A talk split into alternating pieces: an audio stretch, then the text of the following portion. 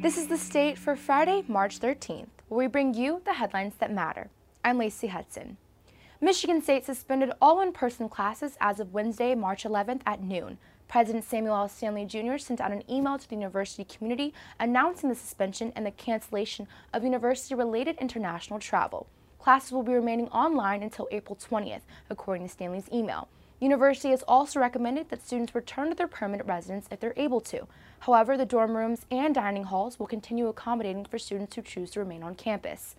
MSU and the Residence Education and Housing Services will be increasing sanitation efforts within campus buildings. Several university-related events have also been canceled, including the Big Ten Tournament, March Madness, and several shows at the Wharton Center. On Thursday, it was announced that the NCAA has canceled the men's and women's basketball tournaments and March Madness. The university will not be scheduling any new events with more than 100 people in a confined space until April 20th. Some other campus-related event cancellations include MSU Greek Week events, all University Activities Board events, and the MSU Spring Career Fair. Additionally, Broadway has announced that it will be canceling their shows, Disneyland will be closing, and all Ohio schools will be closing for at least three weeks. The presidential primary in Michigan was Tuesday. The Democratic presidential candidate Joe Biden won Michigan, winning in all 83 voting districts in the state. His main competitor for the bid, Bernie Sanders, remains in the race.